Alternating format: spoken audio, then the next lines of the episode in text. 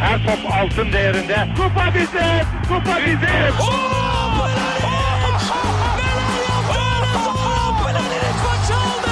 Dengeli de attı. İsabetine buldu. Magna Fontaine. Zora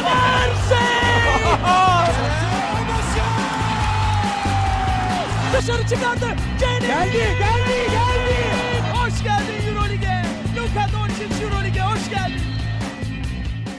İkili Oyun'un 79. bölümüne hoş geldiniz. Ben Serkan Mutlu. Mikrofonun diğer ucunda basketbolumuzun dinamik ikilisi Ali Aktin ve Tancan Fümen var. Selamlar beyler. Selamlar. Ben de dinamiklik bitti ya Efes. Bitti. Yedim. Mahvoldum. ya şey Euroleague podcast'ı ne zaman gelecek abi? Abi bilmiyorum ne zaman gelecek reis. Şu an az sonra gelecek. Ee, Euroleague konuşacağız. Ee, yani Fenerbahçe'nin özellikle Fenerbahçe maçına Efes'e de biraz değineceğiz. Hala dünyada Euroleague konuşan tek üçlü olmamızın pardon Euroleague demişim. Efes konuşan tek üçlü olmamız şey serimizi devam ettirmek istiyoruz.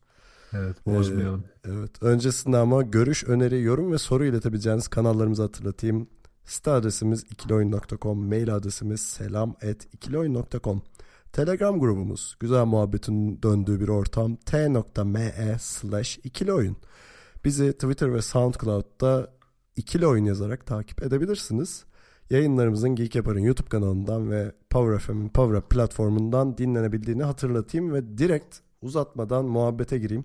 Normalde hep oynanma sırasına göre gidiyoruz. Bu sefer şöyle bir şey yapalım. Kısaca Efes'i geçelim. Hani yani gelenek bozulmamış olsun. Hem Efes'i konuşmuş olalım. Hani çok da konuşacak bir şey yok bir yandan onu da biliyorum. Hani Barcelona ezdi geçti yani durum bu ba- baktığımızda. Ee, oradan Fenerbahçe maçına bağlarız. Artık Efes maçlarını izlemek böyle ıslak halıya çorapla basmak gibi bir şey oldu. Yani. Harbiden tam böyle dışarı çıkacaksındır o çorap ıslanır pis pis ay. Tabii. Bir daha değiştir Bana onu. daha çok böyle Lego'ya basmak gibi geliyor. Ya. da Acı olabilir. veriyor yani. O da olabilir. Lego ben zaten yani. sonlarda itiraf ediyorum kapattım ama çok bir şey kaçırmamışım tekrar özetlere falan baktım. Aa, Zaten oyuncular da vardı. takılmamış. ha. Oyuncular da takılmıyor ki maça. Muhtemelen onlar da iz- niye oynuyoruz biz falan dedikleri için. o yüzden çok bir şey kaybetmiyoruz yani. Ya, Peki Tancan niye oynuyor bunu Ergin Ataman da soruyor galiba. En son lig maçından sonraki açıklaması bunu gösteriyordu yani. Oyuncular oynamıyor yani ne yapacağız bilmiyorum falan meğerde. Tuhaf bir açıklaması vardı. Yani bunu aslında Ergin Ataman'a sormamız lazım. Niye oynatamıyorsun? Neyi çözemiyorsun? Madem oynamıyorlar oynatma o zaman kimseyi. Yani, yani tabii şimdi Eurolig'in kriterleri doğrultusunda ligde belli bir seviyenin üstünde kalmak istiyor Anadolu Efes. Var hani biz işin geyini yapıyoruz burada ama bu, bu şekilde bir takımı izlemek, oyuncular bunu ciddiye almıyorken biz nasıl ciddiye alalım? Mümkün değil yani. Aksine bir de Barcelona maçı hani sezon başına ya da ortasına doğru baksak hani kolay olabilecek bir maç gibi gözükürken PES için de gelmesiyle Anadolu Efes'in böyle maçtan önce ya bu maç çok fark olacak böyle gözümün önünden geçtiği bir maça evrildi. Harbiden de öyle oldu. Yani Hörtel zaten bilenmiş. E, Pesic zaten stratejik bir koçtur. Anadolu Efes'in ne kadar açığı varsa hepsine vurdu. Hiç düşünmedi bile. Bunun tersi olarak da Ergin Ataman'ın tek e, hazırlığı doğuş savunmasıyla Hörtel'i durdurmaktı. Yani Anadolu Efes'in Olayı- gerçekten. Anadolu Efes'in olayı kısayı durdurmak değil ki takım düzenini bozabilirse bir şey yapabilir. Daha oraya gelemiyor Efes yani. Efes daha box out yapamıyor maçta. O kadar komik sahneler vardı ki yani yardımlarda birbirine çarpanlar, box out yapamayanlar. Bir pozisyonda Simon screen'e daldı böyle kafa göz. Çünkü konuşmuyorlar muhtemelen. Artık takım içi diyalog falan da kalmamış. Ee, Oğlum Victor geçen- Klaver'i yani Cadde Bostan'a çağırsak bu kadar boş üçlük bulamaz lan. Aynen Adam öyle. Zaten şaşırdı birkaçında. oynadı. Evet. Aynen dediği gibi şaşırdı. Köşede top geliyor. Kimse yok. Böyle bir bakıyor atayım bari falan. Hört, Hörtel zaten rahat oynadı yani. 20 dakikada 20 sayı 9 asist. Kasmadı bile. Reboundlarda ezdiler. Ya diyecek şu maçla ilgili hiçbir şey yok ya. Resmen Evet, Ee, bir, bir tek benim acı- diyeceğim şey şu abi. Ergin Ataman şey demiş maçtan sonra Golden State gibi attılar demiş. Ama hocam Peki ben- yani sen attırmış olabilir misin gibi sor- bir şey sormak lazım gerçekten. Bak attıramama kısmını bak hani bu takımı bir, bir seviyeye durdurmadan yenmen imkansız. Yani Golden State gibi attılar diyelim. Diyelim ki attılar. Peki Anadolu Efes buna karşılık verebildi mi? Ya çok basit bir denklem var aslında. Geçen sene o ezberci yorumcuların en çok vur- vurguladığı şey nerede, neydi? Hörtel'in savunması düşük, savunması düşük. Ya Hörtel'in savunması düşük diyorsun ama oraya bir hamle bile yapmıyorsun. Yani orada üzerinden bir strateji bile kurmamışsın. Üstüne de hücum ed- ona hücum eden kişi Doğuş. Yani sen bu hücumla zaten neyi yapacaksın? Öyle bir durdurman lazım ki hücum etmeden yenebilesin. Öyle bir takımın da yok. Ya strateji komple yanlış. Öyle olunca da zaten işte bayık bir maç izledik. Ali muhabbeti pro'yla dinliyor şu an. Öyle rahat. Abi ben e, Williams'in oyunda olduğunu ilk çeyreğin 5. dakikasında fark ettim. Çok ciddiyim şaka olsun diye söylemiyorum. Bir üçlük attı köşeden. Aa oynuyormuş lan bu falan dedim. O kadar kopuktum yani benden baştan. E, ş- savunmayı konuşuyorsun abi Efes'te. Şimdi evet zaten üçlükte yağmur gibi yağdı Barcelona. Diğer taraftan bakıyorum Ante Tomic'le o kadar çok backdoor yedik ki yani pot altını savunamadı, üçlüyü savunamadı. Herhalde işte o şeyle e, boyalı alanı üçlük arasında bir set çekip orada durdular daha çok. Yani savunma anlayışı buydu Efes'in. Ya zaten e, şeyin açıklamaları durumu gayet net ortaya seriyor yani Ergin Ataman'a yok işte bu ne rezalet kimse konsantre değil işte yok sene sonunda buralarda buralar dutluğa dönecek kimseyi bırakmayacağız falan. Yok şimdi Yani- bir, bir seviye öteye gitti o şu an. Şey e, son maç neydi? Ligdeki Yeşil Giresun sanırım. E, pardon Uşak Murat Bey Uşak, Uşak, maçıydı. Ha, şey. E, e, Tancan sen izledin mi biliyorum. Ali sen izledin mi tam emin değilim. Yok Ee, izlemedim. Çok kötü oynadı Efes. E, zar zor yendi. iki sayıyla falan yendi sanırım. E, maçtan sonra Ergin Ataman şey dedi. E, çok ciddi ceza vereceğim takıma dedi. Hani şey o. Gel, gelinen nokta o şu an. Hani önümüzdeki sene kimse kalmayacağı falan ötesine geçti durum yani. Abi diğer taraftan şeylere bakıyorum. Ulan Barcelona'nın da hiçbir iddiası yok. 10 galibiyetli takım. Kaç hafta önce şeyini yitirdiler. Abi Pesic geldi son 5 maçta 3 galibiyet aldılar. E işte Malaga'ya ne bileyim Kızıl Yıldız'a falan bakıyorsun. Bunlar da artık iddiası kalmamış takımlar. Herkes bir şey yapıyor abi en azından bir çaba var ortada. Armani bile oynuyor. Ya Efes niye böyle hiç alakası yok? Ya bu şey açısından da önemli. Senin madem ligde iddian var e sen bu takımı biraz sıcak tut. Bu kadar salmışlık. Yani Ergin Ataman hiç böyle "Vay Allah Allah takım da oynamıyor hayret ya moduna girmesin. Kendisinin de maçla hiç alakası yok ki. Yani biz Ergin Ataman'ı ilk defa izlemiyoruz. Kenarda çıldıran bir adamdır Ergin Ataman. Yani oyuncudan fazla terler bazen. Yani onun da mimikleri, vücut hareketi, surat ifadesi falan hiç uzaktan yakından alakası yok maçla. E, tamam hani Perosovic e, sezon başında belki işte kötü yapılama vesaire falan da e, Ergin geldiğinden beri ne yaptı bunu değiştirmek için? Hiçbir şey. O da tamamen salmış modda gidiyor. E, transferler zaten hepsi şey onlar da yanlış. Tamam biz sene başındaki işte Lido e, McCollum ikilisini hatalı diyorduk. E abi sonra aldığın adamlar ne? Hiçbir farkı olmayan adamları doldurdun takıma. O, onlar da şey Ergin Ataman takımı başında değil miydi? Yani tamam hani sakatlıklar vesaire hani bir yere kadar Ergin Ataman'ı suçlayabiliyorsun ama şu bahsettiğimin hepsinde de ana sorulardan biri Ergin Ataman'dır yani. E sonra da çıkıp sene sonunda yakacağız yıkacağız. E, eyvallah geç onları yani. Oğlum Ali böyle Efes konuşmaya başlayınca lisede hocadan fırça yiyormuş gibi susuyorum.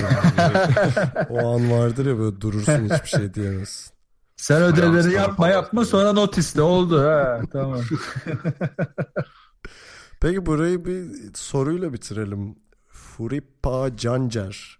Bu, bu çocuğun adını biliyorum ama söylemeyeyim madem. Niki ile sormuş.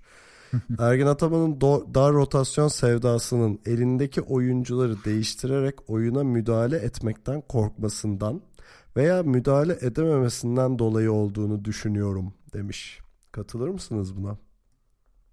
Benim en büyük şey zaten sorunum Ergin Ataman'la ilgili. Hep dediğim şey maç öncesi mükemmel koç strateji yaratmadı. Maç içinde berbat. Ama artık şu takımla maç öncesi de berbat. Yani elindeki malzeme onun kafasına göre olmadığı için de tabii kaynaklanıyor bu ama şu an ikisinde de kötü ama evet maç içi stratejisinde genelde zayıf kalıyor. Ya da şu yüzden o da oluyor. Maç öncesinde belirlediği e, rotasyon süreleri ya da kimi kimle ikame edeceği net olduğu için kafasında maç içinde beklemediği değişikliklerde rakibin sürpriz hamleleri olduğunda kafasındakileri uyguladığında sonuç alamıyor. E bu sefer e, geniş rotasyon olsa saçmalama ihtimali artacak. E, o zaman da oyuncuların süresini ayarlayıp onları maç içinde sıcak tutamıyor. O yüzden böyle bir e, felsefesi var kendisinin saha içinde. Ama bu tartışılır. Hani başarılı olabilir. Her zaman olma ihtimali düşük bir strateji ama o da böyle bir koç yani. Bana daha rot, rotasyon sevdasından çok şöyle bir sorunu varmış gibi geliyor. E, bence yani bunu itiraf etmek lazım. E, kötü bir kadro mühendisi Ergin Ataman. Ama Öyle. bunda herhangi bir sorun yok yani. Koçun görevi koçluk ya sonuçta. Senin illa kadro kurma iddian olmaması lazım. Hani gerçekten iyi bir GM'le falan çalışıp o kadro mühendisliğini daha uzman ellerle beraber çalışacağı bir şey olursa belki o zaman daha iyi bir rotasyon olur elinde ama Ergin Ataman'ın sorunu bence şu işte Dragit sakatlandığında Sony VMC istemesi. Anladın mı? Yani bu sezon başında da aynı şeyi yapıyor ama. Bir, bir sürü Aynen. atıcıyı dolduruyor. İçlerinden bir tanesi tuttuğunda onunla devam ediyor. Yani bu Arroyo örneği verilir ya hep Arroyo'sunu arıyor diye. Ondan sonra işte o takımların hep ilk sıkıntısı savunma sıkıntısı. Galatasaray da aynı şeyleri yaşadı. Önceki Efes dönemleri de aynı şeyi yaşadı. Ben bir de şeyi görüyorum Ergin Ataman'da işte kafasını e, kafasına koyduğu oyuncu ya daha önceden tanıdığı ya da bir şekilde diyalog olan ya da çok daha önceden transfer listesine girip de zamanda alamadığı kişiler oluyor. Yani ihtiyacından çok bunlara öncelik veriyor. Ve eğer takımda istediği şeyi alamazsa ya da sonradan geldi yani Anadolu Efes gibi bir ortam olursa diyalog sorunu çekiyor muhtemelen. Yani ya oyuncuyla iletişimini sağlayamıyor ya oyuncuya kendini kabul ettiremiyor ya da oyuncudan bambaşka şeyler istiyor. Yani hep onun isteğine göre yönlen, yönlendirmeye çalışıyor oyuncuları ve takımı. İşte biraz daha oyuncuların elindeki e, durumuna, özelliklerine göre takımı şekillendirmesi lazım. Bunu da yapmıyor. Peki yani görevimizi yerine getirdik. Gene bir 10 dakika falan Efes konuştuk yani. Evet, yani borcumuzu ödediğimizi ee, buradan Fenerbahçe'ye geçelim artık. Ee, geçelim. Yani son bir hafta kaldı beyler. Dayanın. ya gerçekten dayanın derken maçları izlemek zor hale geldi artık. Yani kimsenin oturup da Efes Barcelona maçını izleyeceğini düşünmüyorum yoksa yani. Ya bunu da şeyde bir daha belirteyim hani Anadolu Efes işte kötü oynuyor diye tabii zaten kötü oynadığı için izlememezlik çekiyoruz ama izleyen izleyemiyoruz ama ben şeye geldim artık. Ya oyuncular ciddiye almıyor ki ben niye ciddiye alıyorum bunu? Yani benim bir çıkarım da yok bu işten. O yüzden çok sıkılıyor benim canım. Ya çıkarım yok derken birkaç milyon dolarlık çekler hani. Şey. Ha ya işte o kadar canım fazla yok yani. Gerçi hani o bir çıkar da. sayılmıyor değil mi? Hani podcast'tan kazanılan para normal bir para sonuçta. Yok onu masraf gösterip vergiden. ya sonuçta Bitcoin'e 0,15 iken girmiş insanlarız ee, burada. Yani. Aynen öyle. Ether fiyatları. Abi, Efes konusu biraz uzat ne kadar konuşursak o kadar para yatıyor ya bize. Abi bir dakika Alper Yılmaz arıyor. Ha, tamam evet abi, abi 10 dakika. En az 10 dakika abi. Peki Fenerbahçe'ye geçelim. Ve Fenerbahçe Kimki deplasmanındaydı. Geçtiğimiz haftalarda ki yorumlar hep Fener'in vitesi yükselttiğine dairdi. Hani bizim yorumlarımız diyelim. Ee, Kimki'yi de öyle çok aşırı zorlanmadan yenip artık ikinciliği garantiledi Fenerbahçe. Yani normal sezonu 7. sırada bitiren e, rakip rakibiyle eşleşecek playoff'ta ve saha avantajını elde edecek. Bu eşleşme konusunu son kısımda konuşmayı düşünüyorum ama önce bir maçı konuşalım. Ali senle başlayalım. Ya bu maç e, öncelikle dediğin gibi şey ya iki açıdan çok önemliydi. Bir e, evet Fenerbahçe'nin Kimki ile eşleşme olasılığı yüksek yani olabilir. E, bir mesaj verme anlamında psikolojik üstünlüğü şimdiden ele geçirme anlamında önemli bir maçta. İki, Fenerbahçe Veseli'siz oynadığı için ki bu sene e, Veseli Fenerbahçe'nin hani süper yıldızı.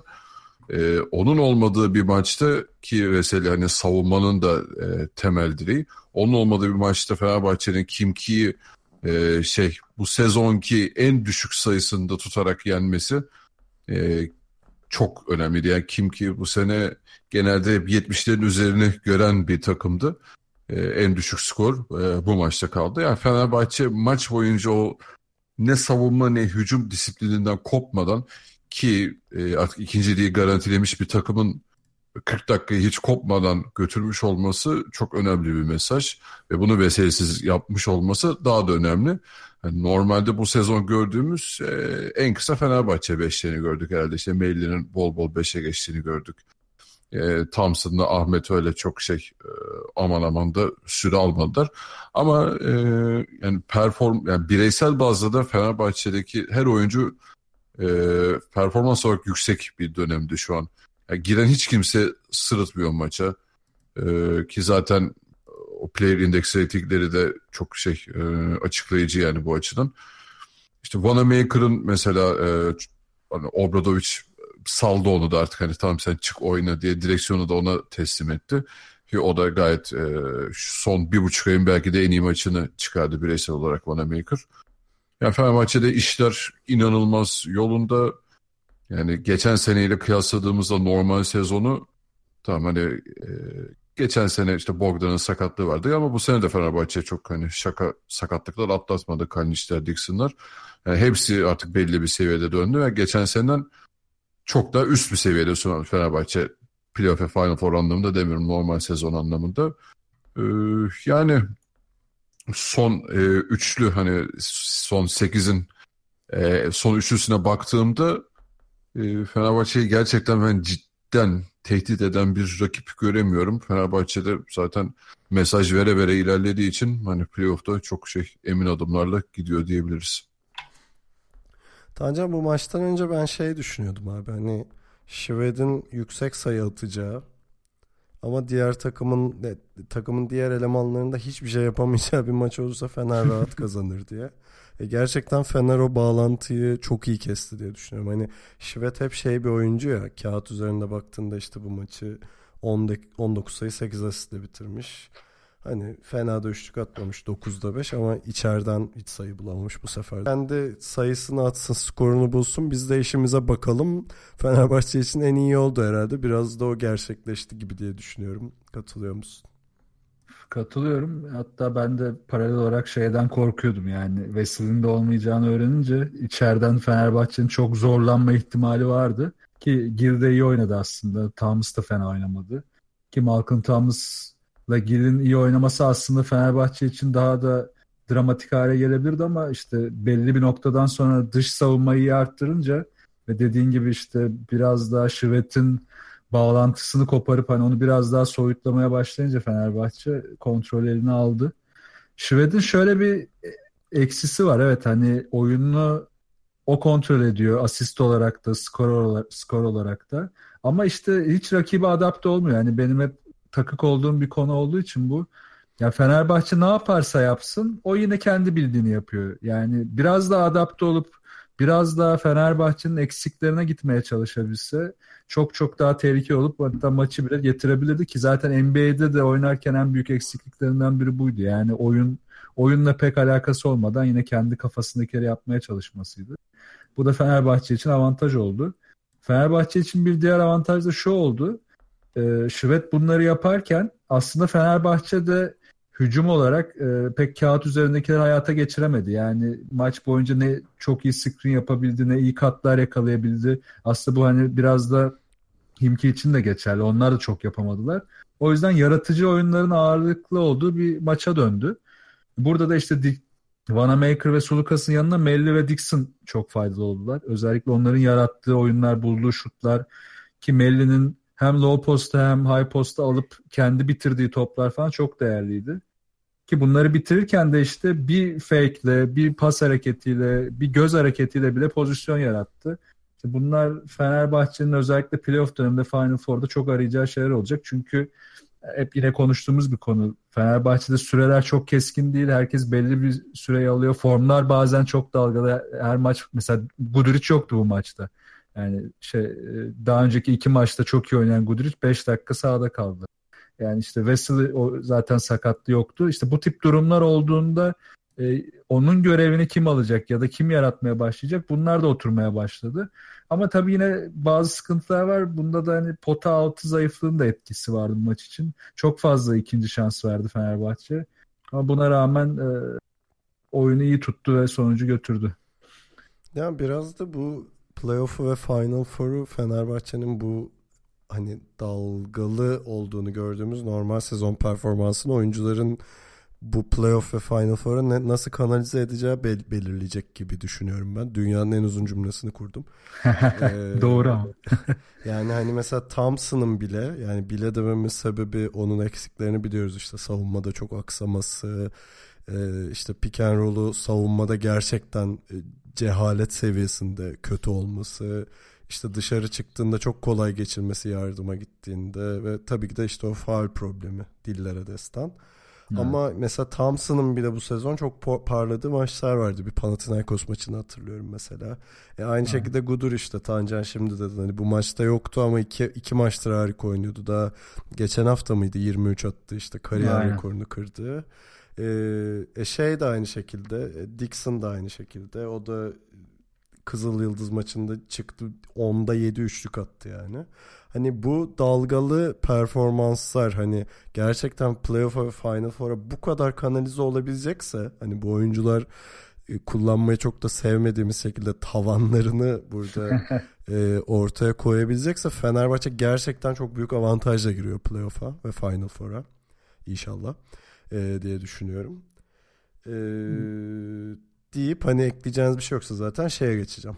E, playoff eşleşmelerini biraz konuşmaya geçeceğim.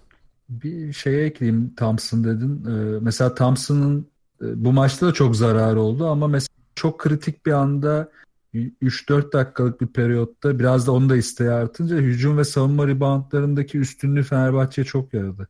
Yani o periyot onun oynadığı yani performansının arttığı anlarda Fenerbahçe çok fazla hani rebound vermeye ve ikinci şans sayıları vermeye başlamıştı.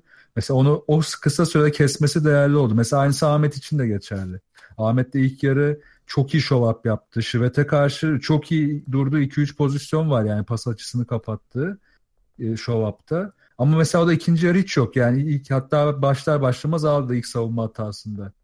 Yani bunlar işte maç içinde bu durumlar hem artı hem eksi. Bu eksileri de ikame edebildiği için Fenerbahçe en azından öyle bir kadrosu olduğu için e, yine dediğin gibi hani playoff'a ve Final Four'a bayağı avantajlı giriyor. Bir de bir şeye daha dikkat çekeceğim. Fenerbahçe şimdi paylaşımı çok iyi yapan ve seven bir takım. Ama mesela bazen şu olmaya başlıyor.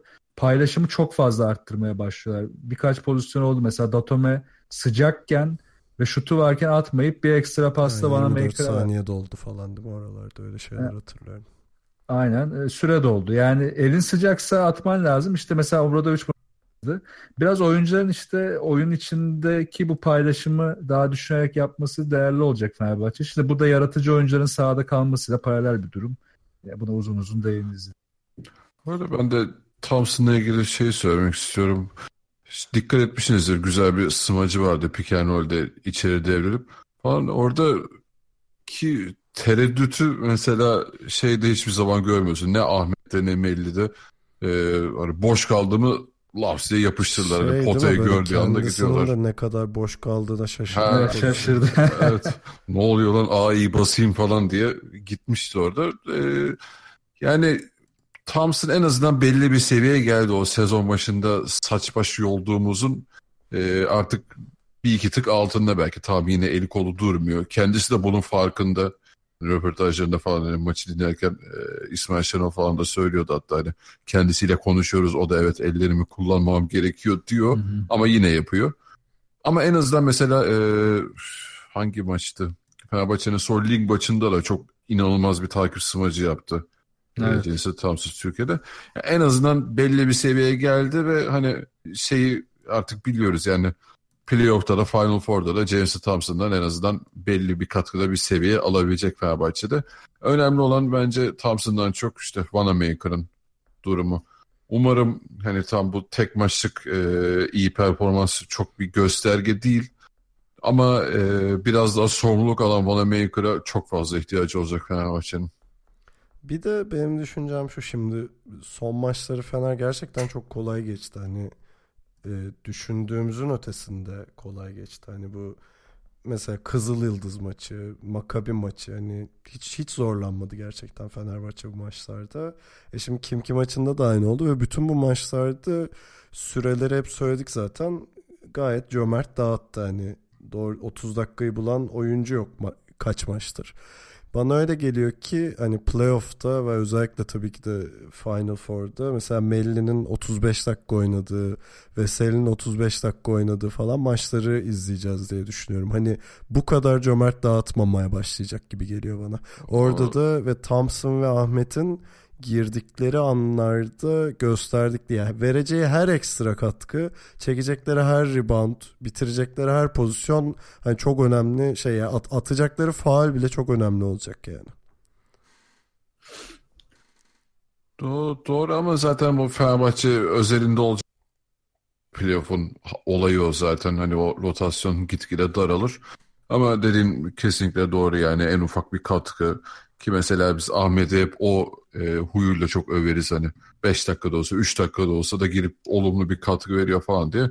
E, umarım dediğin gibi hani Thompson falan da o kısıtlı sürelerde iyi işler çıkarır. Peki e, Baran Yıldız'ın bir sorusu var bir de onu sokayım araya. Şeyi hatırlıyorsunuzdur bu maçta ilk çeyreğin tam son saniyesinde Sulukas'ın bir üçlüğü var şeyden aldı. İlk çeyreğin mi yarının mıydı? Yani sanırım ilk çeyrek. İlk çeyrek, ilk çeyrek. Yani bütün sahaya geçip attı. Evet, evet. ilk çeyrekti. İlk çeyrek, aynen ilk çeyrek. Baran şey hatırlatmıştı. Geçen sene genelde son saniye basketleri Bogdan üzerindendi diye. İki sorusu var. Buna yönelik bir antrenman var mı gerçekten de diye sormuş. İkincisi de bu maçın gidişatı mı karar verir buna? Yoksa oyuncunun atış stili mi diye sormuş. Hmm, Şöyle e, idmanda yapılan her şey yani bir koç idmanda bir şey uyguluyorsa bunun sahada gerçekleşebileceğini hayal ederek uygulatır. Bir, bu genelde %99 yapılan bir şeydir. Yani hiçbir şey boşa yapılmaz. Hani şey yapmaz. E, işte hadi şimdi de yapılabilir özel olarak onu demiyorum. Hani ayrı olarak yapılabilir ama hadi şimdi de orta sahadan şut çalışıyoruz şeklinde olmaz. Şöyle olur. e, bir drill içerisinde oyuncunun ya da işte takımın özelliklerine göre bir drill içerisinde belli şut noktaları belirlenir ya da işte geçiş noktaları belirlenir. Onlar çalışılır. Onların da sahada uygulanabileceği ihtimaller üzerinden işte eklemeler, çıkarmalar yapılır o driller üzerinden. Yani %99 çalışmıştır bunu. Çalıştırmıştır koç. Ali sizi çalıştırırlar mıydı peki? Son toplara.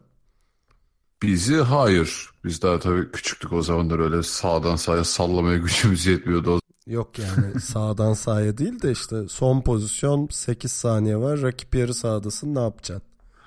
Valla o kadar detaylı hatırlamıyorum açıkçası onu özel olarak çalışır mıydık ama ben grupta da yazmıştım hani görmeyenler için tekrar hatırlatayım.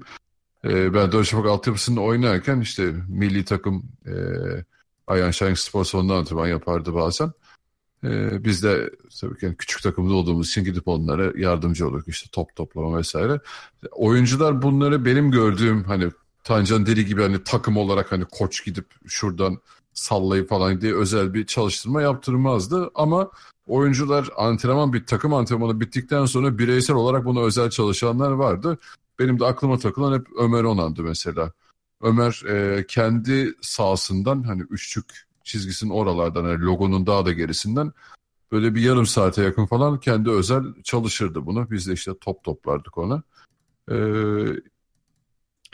şeylerden bu şeyden de biraz dikkat çekti galiba. Ee, Dixon hangi maçtaydı? Madrid maçında mıydı? Yarı sahanın gerisinden atmıştı. Madrid'de. Madrid evet. E, Melli bir tane attı mesela. Bir de sosyal medya Instagram'da falan çok şey düştü. İşte Thompson'la Bobby Dixon'ın orta sahadan yarışma yaptıkları falan. Yani bunlar antrenmanlarda çok olan şeyler. Ama şey olduğunu zannetmiyorum. Ben hani bunun stili daha uygundur şunu attıralım diye ben Fenerbahçe'nin kendi içinde bir karar verdiğini zannetmiyorum. Çünkü işte Dixon attı. Bu maçta Sulukas attı. Melli attı. Hani kim iyi hissediyorsa kim topu almışsa o deniyor. Ama tabii şöyle elinde Bogdanovic gibi bir adam varken de 10 saniye kaldı. Maçı çözecek biri lazım. Kime vereceğim belli yani o topu herhalde. Ha tabii ki de Bogdan hücumun lideriydi Fenerbahçe'de ve buzzer vesaire işlerini muhteşem yapıyordu. Yani burada Ya, şeyi tabii. hatırlatmak lazım. Geçen seneki Fenerbahçe Beşiktaş lig serisindeki son maç mıydı? Sondan bir önceki maç mıydı? Üst üste iki üçlüğü vardı Bogdan'ın bomboş kalarak hani öyle o bir de identik setler yani birebir birbirinin aynı setlerle hani onlar evet çalışılıyordur diye tahmin ediyorum kesinlikle. Yok benim demek istediğim şöyle biraz açayım. Tam on, anlatamadım galiba. Yani tam sahadaki hareketler aslında çalışılır. Yani Sulukas mesela açık sahada dribling mutlaka çalışır.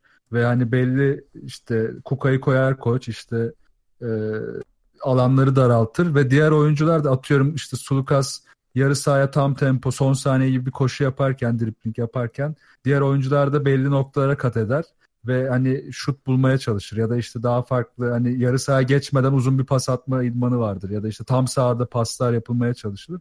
Yani tabii ki gidip de orta sahadan şut çalışıyoruz denmez. Ama bunların hepsi e, diğer bütün parçalar yani o topu oraya getirecek parçalar işte Sulukas'ın topu alıp hızlıca karar verip çembere son 3 saniyede yetişebilmesi bile bir dirilin parçasıdır yani ve çalışılır. Demek istediğim buydu aslında hani gidip de orta sahadan şut çalışıyoruz gibi diril değil. Peki son olarak şöyle bitirelim. Yani e, muhtemelen önümüzdeki hafta tüm eşleşmeler belli olduğunda bütün eşleşmeleri bir konuşuruz. Bir de e, şunu da söyleyelim. Herhalde playoff ve Final Four boyunca bütün takımların maçlarına değineceğiz. Hani sadece Fenerbahçe'nin Efes olsaydı Efes'in e, e, maçlarına değil. Ama bir şeyi konuşalım. Şimdi Fenerbahçe'nin rakibi kim olur bir konuşalım. Şimdi Baskonya, Žalgiris ve Kimki arasında bir şey dönüyor orada. Yani öyle görünüyor ki Baskonya'da Kimki olacak. Hatta Baskonya'nın olması olası gibi geliyor bana şu an. Sadece Žalgiris arasındaki ikili averaja bakacağım şimdi. Ona bakmayı unutmuşum. Vallahi Ee, Žalgiris'i yenmiş. Aa, ikisi de 20 sayıyla ha, ikisini de 20 sayıda almış. Tamam. Žalgiris yenilirse e, Baskonya zaten Efes'i yenecektir. şey e, sürpriz olmaz oradan diye düşünüyorum. Neyse orada karışık bir durum var yani.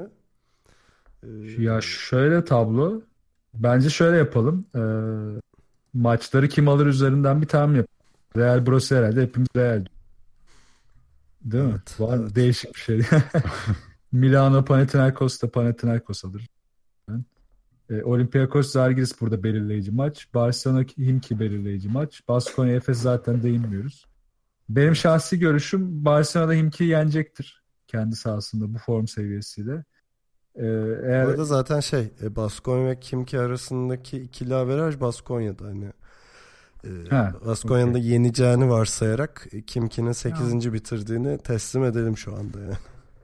Aynen, öyle. Bu durumda e, Olympiakos da kazanırsa ki bence Žalgiris'in sürpriz yapabileceğini düşünüyorum ama Olympiakos'un bu form durumuna rağmen son maçta farklı oynayacaktır. Rakip %90 Žalgiris olacak gibi geliyor bana.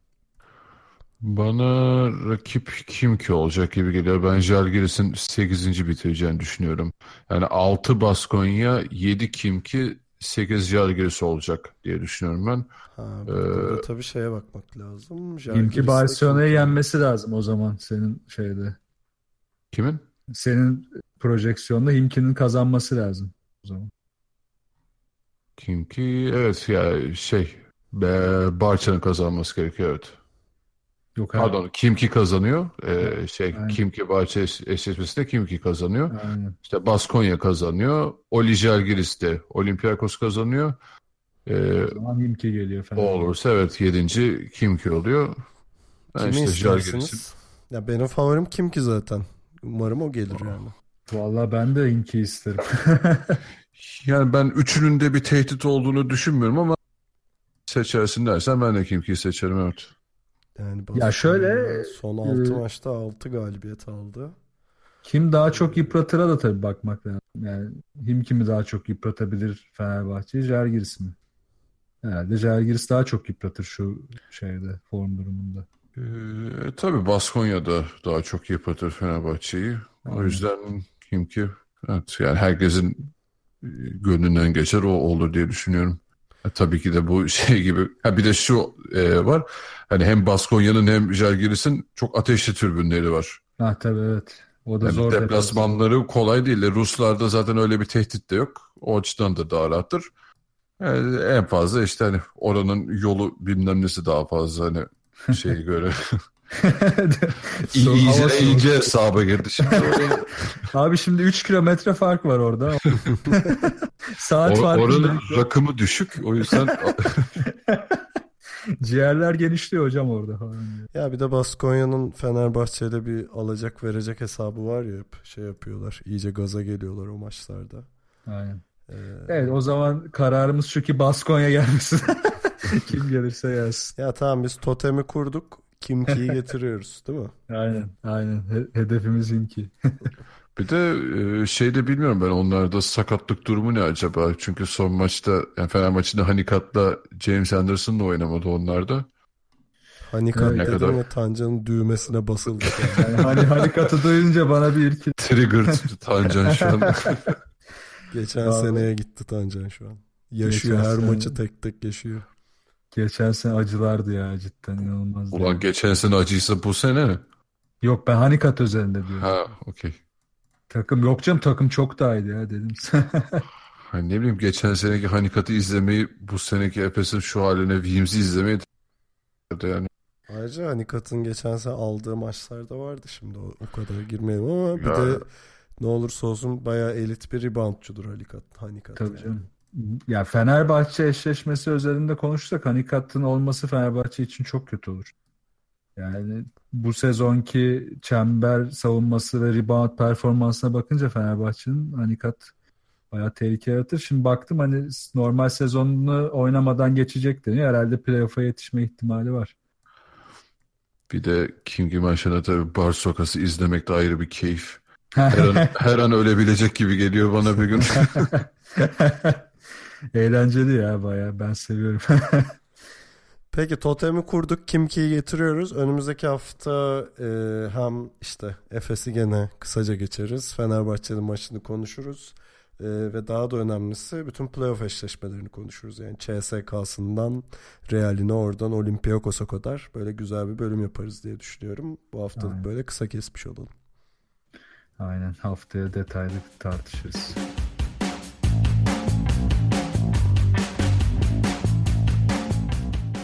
İkili oyunu dinlediğiniz için çok teşekkür ederiz. Önümüzdeki hafta söylediğimiz gibi Euroleague'deki playoff eşleşmelerini konuşacağız. Güzel bölüm olur onu kaçırmayın. Bize görüş, öneri, yorum ve soru iletebileceğiniz ve bizle muhabbet edebileceğiniz kanalları hatırlatayım. Site adresimiz ikilioyun.com, mail adresimiz selam at ikilioyun.com. Telegram grubumuza bekleriz t.me slash ikilioyun. Twitter'da ve SoundCloud'da ikili oyun takip edebilirsiniz. Geek Yapar'ın YouTube kanalından ve Power FM'in Power App platformundan da ikili oyun yayınlarını dinleyebileceğinizi hatırlatayım. Önümüzdeki hafta görüşmek üzere. Kendinize iyi bakın ve hoşçakalın. Hoşçakalın. Hoşçakalın.